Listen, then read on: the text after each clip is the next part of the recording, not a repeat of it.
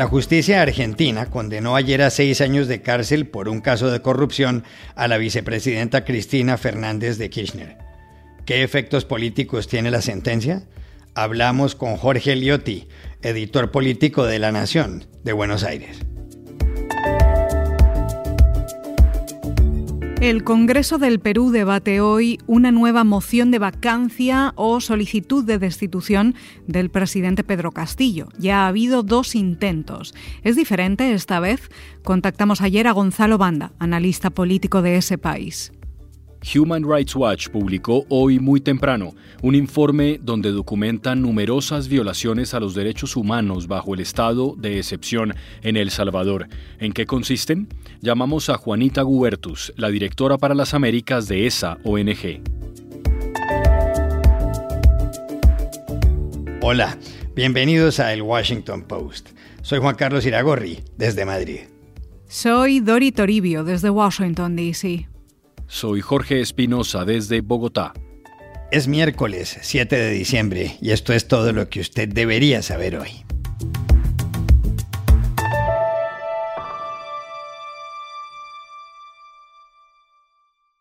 La justicia de la Argentina dictó ayer un fallo con respecto a la vicepresidenta de ese país, Cristina Fernández de Kirchner, de 69 años. De esa forma termina un proceso que se había iniciado hace dos años y medio. Fernández de Kirchner, que fue presidenta entre 2007 y 2015, había sido acusada de dos delitos por los fiscales Diego Luciani y Sergio Mola. Uno era asociación ilícita, el otro defraudación al Estado. Ayer, Dori, en Buenos Aires, la lectura de la sentencia estuvo a cargo del juez Jorge Gorini. Condenar a Cristina Elizabeth Fernández de Kirchner a la pena de seis años de prisión inhabilitación especial perpetua para ejercer cargos públicos, accesorias legales y las costas del proceso por considerarla autora penalmente responsable del delito de administración fraudulenta en perjuicio de la administración pública. Los fiscales le atribuían a la señora Fernández de Kirchner la participación en el desvío ilegal de unos mil millones de dólares durante su gobierno. Uno de los grandes beneficiados de ello fue el empresario Lázaro Báez, a través de 51 contratos con el Estado. Lázaro Báez empezó su carrera como cajero de un banco y tenía una pequeña casa en la provincia de Santa Cruz, en la Patagonia. Luego se hizo amigo de Néstor Kirchner, esposo de la señora Fernández, y quien fue presidente de 2003 a 2007. Entre 2004 y 2015, el patrimonio de Baez creció un 12.000% y el de su empresa Austral Construcciones un 46.000%. A Baez los indican de haber hecho arreglos con los Kirchner, aunque está en prisión por lavado de dinero. Ayer lo condenaron a otros seis años. ¿Irá a prisión Cristina Fernández de Kirchner? ¿Tendrá que dejar la vicepresidencia? No. En primer término, el cargo que tiene le da inmunidad y en segundo lugar, los distintos recursos con los que puede impugnar el fallo le dan tiempo. El movimiento político encabezado por Fernández de Kirchner forma parte del Frente de Todos, la coalición de gobierno. Ahí también se encuentran el sector del presidente Alberto Fernández y el Frente Renovador del ministro de Economía Sergio Massa. Después de conocer el fallo, Cristina Fernández de Kirchner habló y en algún momento se refirió a Héctor Horacio Magneto, CEO o presidente ejecutivo del Grupo Clarín, el conglomerado de medios de comunicación más fuerte de Argentina, a quien considera enemigo. No voy a ser candidata. Es más, una muy buena noticia para usted, Manieto. ¿Sabe por qué? Porque el 10 de diciembre del 2023 no voy a tener fuero, no voy a ser vicepresidenta, así que le va a poder dar la orden a sus esbirros de la, de la casación y de la Corte Suprema que me metan presa. Sí, pero mascota de usted, nunca jamás, ¿entiende? Nunca, jamás. No voy a ser candidata a nada, ni a presidenta, ni a senador. Mi nombre no va a estar en ninguna boleta. ¿Qué efectos políticos tiene en Argentina la sentencia contra Cristina Fernández de Kirchner? Para saberlo, llamamos a Jorge Liotti, editor político del diario La Nación de Buenos Aires. El fallo que acaba de condenar a la vicepresidenta Cristina Kirchner a seis años de prisión por corrupción por otorgar en forma ilegal obras públicas cuando era presidenta, ha generado una verdadera conmoción política y judicial, primero porque es un fallo histórico, es la primera vez que una vicepresidenta en funciones es condenada por corrupción, eh, y además porque eh, termina de exteriorizar una durísima pulseada por el poder entre la justicia y el gobierno en particular con Cristina Kirchner, que a pesar de ser la vicepresidenta es el eje central del poder en la coalición gobernante. Fue ella quien organizó este gobierno y puso como presidente Alberto Fernández al frente de la fórmula. Después de conocido el fallo, ella dio un mensaje a través de las redes sociales en donde hizo este planteo frontal, se victimizó y planteó que es perseguida políticamente y que además de alguna manera buscan proscribirla porque también la inhabilitan para ejercer cargos en la función pública. En el medio de esto dio una noticia absolutamente inesperada que es que no se va a presentar como candidata el año próximo a ningún cargo, con lo cual todo el oficialismo que gira en torno precisamente de su figura se ha encontrado en una situación realmente imprevista porque eh, eso de alguna manera reconfigura el panorama dentro de ese heterogéneo conjunto de actores que integran lo que se llama el Frente de Todos, que está hoy en el, en el cargo del gobierno. En consecuencia tenemos una noticia realmente importante en materia judicial, condenada por seis años por fraude al Estado, no la condenaron por la otra figura que era asociación ilícita, es decir, que la condena no fue todo lo grave que pudo haber sido, pero sí deriva en este efecto político que es el apartamiento de Cristina, el autoapartamiento de cualquier candidatura. Es un fallo que de alguna manera eh, es el primer eslabón eh, concreto de esta disputa por poder. Cristina tiene otras causas pendientes. A partir de ahora su situación judicial podría agravarse y con el anuncio político que dio hoy también va a estar exenta de fueros, tanto legislativos como si eventualmente hubiese sido elegido presidenta en las elecciones de 2023. Un escenario muy abierto, pero con muchísimo desorden, con muchas disputas de poder entre los distintos actores que vienen a complejizar el ya de por sí enmarañado sistema político judicial de la Argentina.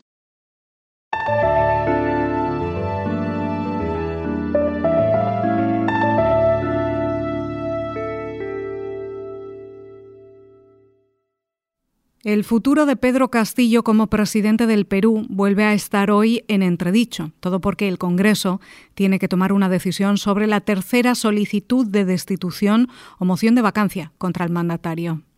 La moción de vacancia fue impulsada por el congresista de centro Eduardo Málaga Trillo, que consiguió más de las 50 firmas de legisladores que se exigen para ser admitida. El Congreso peruano es unicameral, tiene 130 escaños. Según Málaga, Pedro Castillo debe ser vacado porque ha causado perjuicios al Estado con malos nombramientos, porque está siendo investigado por corrupción y porque en su momento llegó a plagiar su tesis universitaria, lo que lo hace indigno para ser presidente. Castillo, un líder sindical, maestro de escuela, nacido hace 53 años en el norte del Perú, gobierna desde el 28 de julio de 2021. Su administración ha sido inestable. Ha nombrado cinco primeros ministros. La actual es Betsy Chávez. El anterior era Aníbal Torres. La relación de Castillo y los congresistas es mala. Muchas veces no le han autorizado salir del país. Él, ante las iniciativas parlamentarias de destituirlo y debido a los rumores de que quiere cerrar el Congreso, se pronunció hace una semana. Habrán entendido y son conscientes que del momento son 16 meses que estamos en la administración, desde el primer día que estamos acá, se ha escuchado de un grupo decir vacancia, acusación, incapaz, eh, suspensión, renuncia, tantas cosas. Yo no he venido para eso. Y no, no han escuchado ninguna vez de la, de la boca del presidente que salga y decir, voy a cerrar este Congreso. La desaprobación de Castillo, según el Instituto de Estudios Peruanos, es del 61%. En los últimos siete años el país ha tenido cinco presidentes. Pedro Pablo Kuczynski, Martín Vizcarra, Manuel Merino, Francisco Sagasti y Castillo.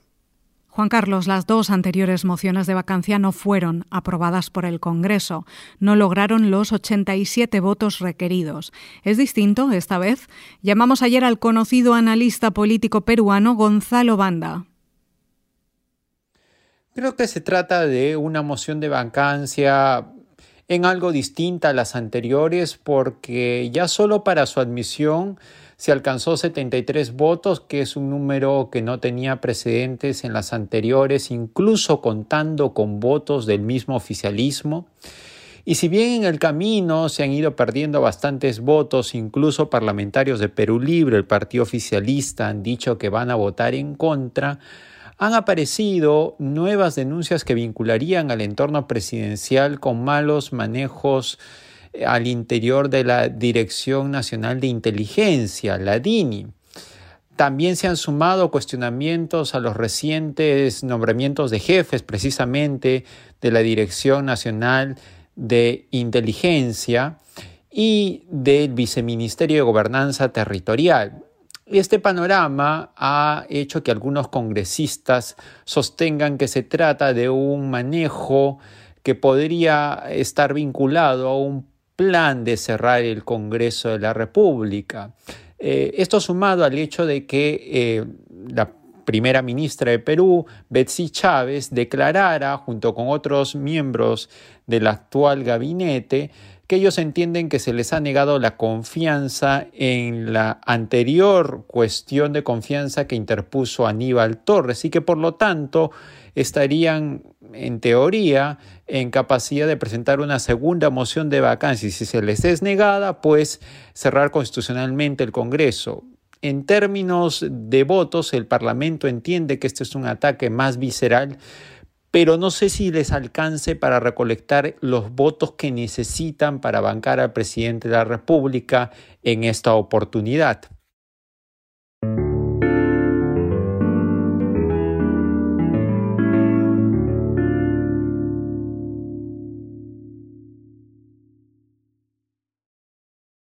Esta madrugada, la ONG estadounidense Human Rights Watch publicó un informe sobre la situación de los derechos humanos en El Salvador. Se titula Abusos generalizados durante el régimen de excepción. El subtítulo del informe señala de qué se trata la investigación. Dice lo siguiente, desapariciones forzadas, torturas, muertes bajo custodia y cientos de detenciones arbitrarias. El estado de excepción o estado de emergencia fue aprobado por el Congreso a finales de marzo a petición del presidente Nayib Bukele. Bukele, que gobierna desde el 1 de junio de 2019, controla las mayorías en el poder legislativo. ¿Cuáles son las principales revelaciones del informe? Hablamos con la directora para las Américas de Human Rights Watch, Juanita Gubertus. Eh, en efecto, hemos publicado un informe muy riguroso sobre el estado de emergencia en El Salvador. Llevamos a cabo más de 1.100 entrevistas, documentamos cómo a lo largo de este estado de emergencia el Estado salvadoreño capturó a más de 58 mil personas, eh, al menos 1.600 de ellos serían menores de edad. Esto ha implicado además una extensión del uso de esta medida de detención preventiva de personas que no han sido condenadas, pero que aún así se encuentran detenidas. Más de 51 mil personas estarían en esta situación y por lo menos 90 personas han además muerto en cautiverio bajo la custodia del Estado salvadoreño. Quizás algunos de los elementos más interesantes y preocupantes que documentamos en el informe son, eh, en primer lugar, la aplicación de cuotas por parte de jefes de policía que se establecen metas de a cuántas personas capturar diariamente, lo que ha generado en la práctica, y de hecho documentamos cientos de casos, en donde eh, las personas que están detenidas no tenían ningún vínculo ni con pandillas ni con la comisión eh, de delitos.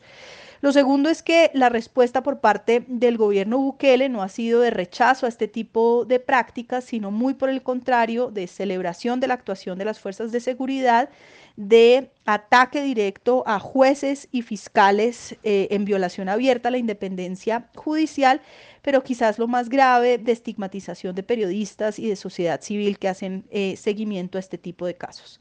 En particular, en eh, los casos de violación al debido proceso, Además de las graves violaciones que usted ya ha mencionado, hemos encontrado capturas por apariencia física, simplemente por una denuncia en redes sociales, eh, anónimas, sin orden judicial previa, en audiencias colectivas de más de 500 personas, sin acceso suficiente a defensores públicos eh, ni a eh, abogados de confianza, casi siempre basadas solo en un delito general de pertenencia sin evidencia concreta de la comisión de delitos.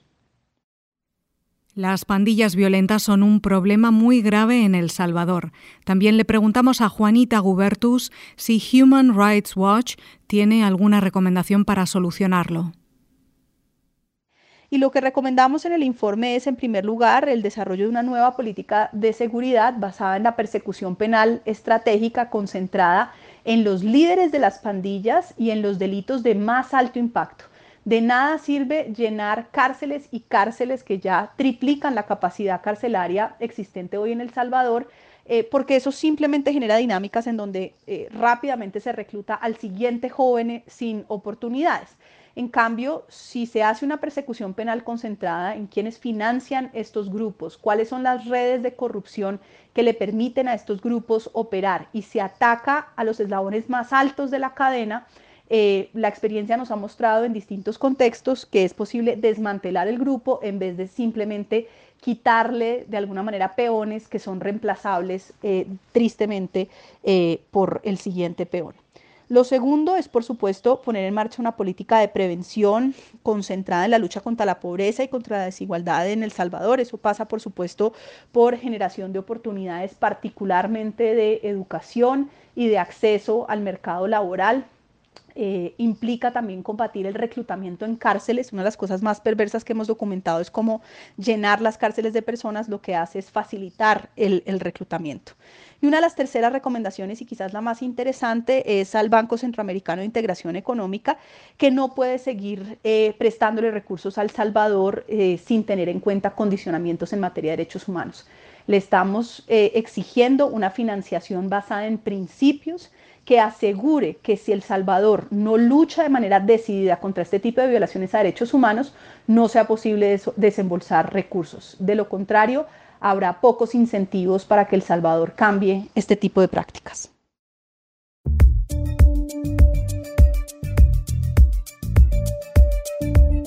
Y estas son otras cosas que usted también debería saber hoy.